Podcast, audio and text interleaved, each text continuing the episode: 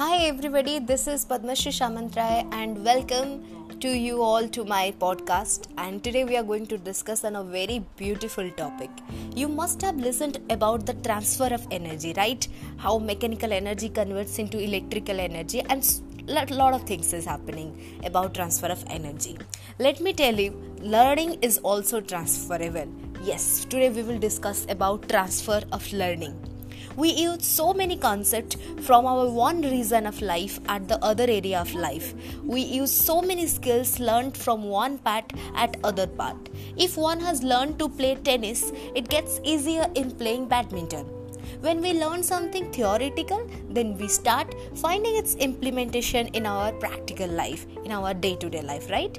Not only any skill or school subject, but also habit, interest, thinkings, attitudes get transferred and try to influence the activities of the individual. When we learn to push into our maximum limit to train our muscles during workout that particular mindset of doing more get installed and we apply the same thing at other fields of life too. And like that one may have you may have the uncountable examples. Let me know over any of my social media handle if you have some list but this is not necessary that this transfer can only happen positively. This can happen negatively too.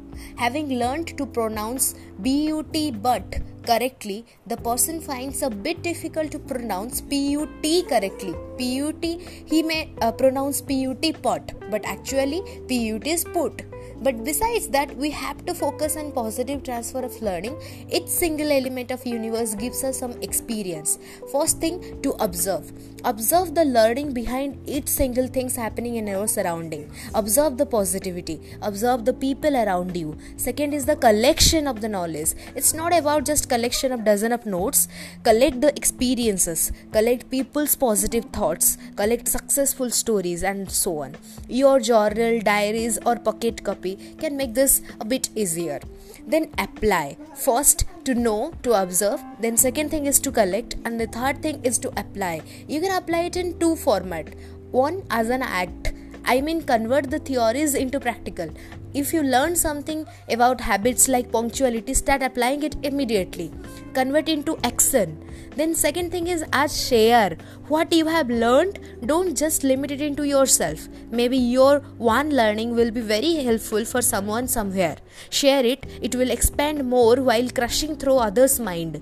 Share it by words to your groups, community, and some uh, to same minded people by audio, video, articles post etc etc you can be that one flame which can enlighten thousands of candles so in sum learn transfer one learning to other field while required and can be done. Learn transfer from your mind to thousands of mind. Learning is to be learned and to be shared. Thank you so much. I wish it will help you a lot in coming days and in your future and in your life. Thank you so much. Have a great day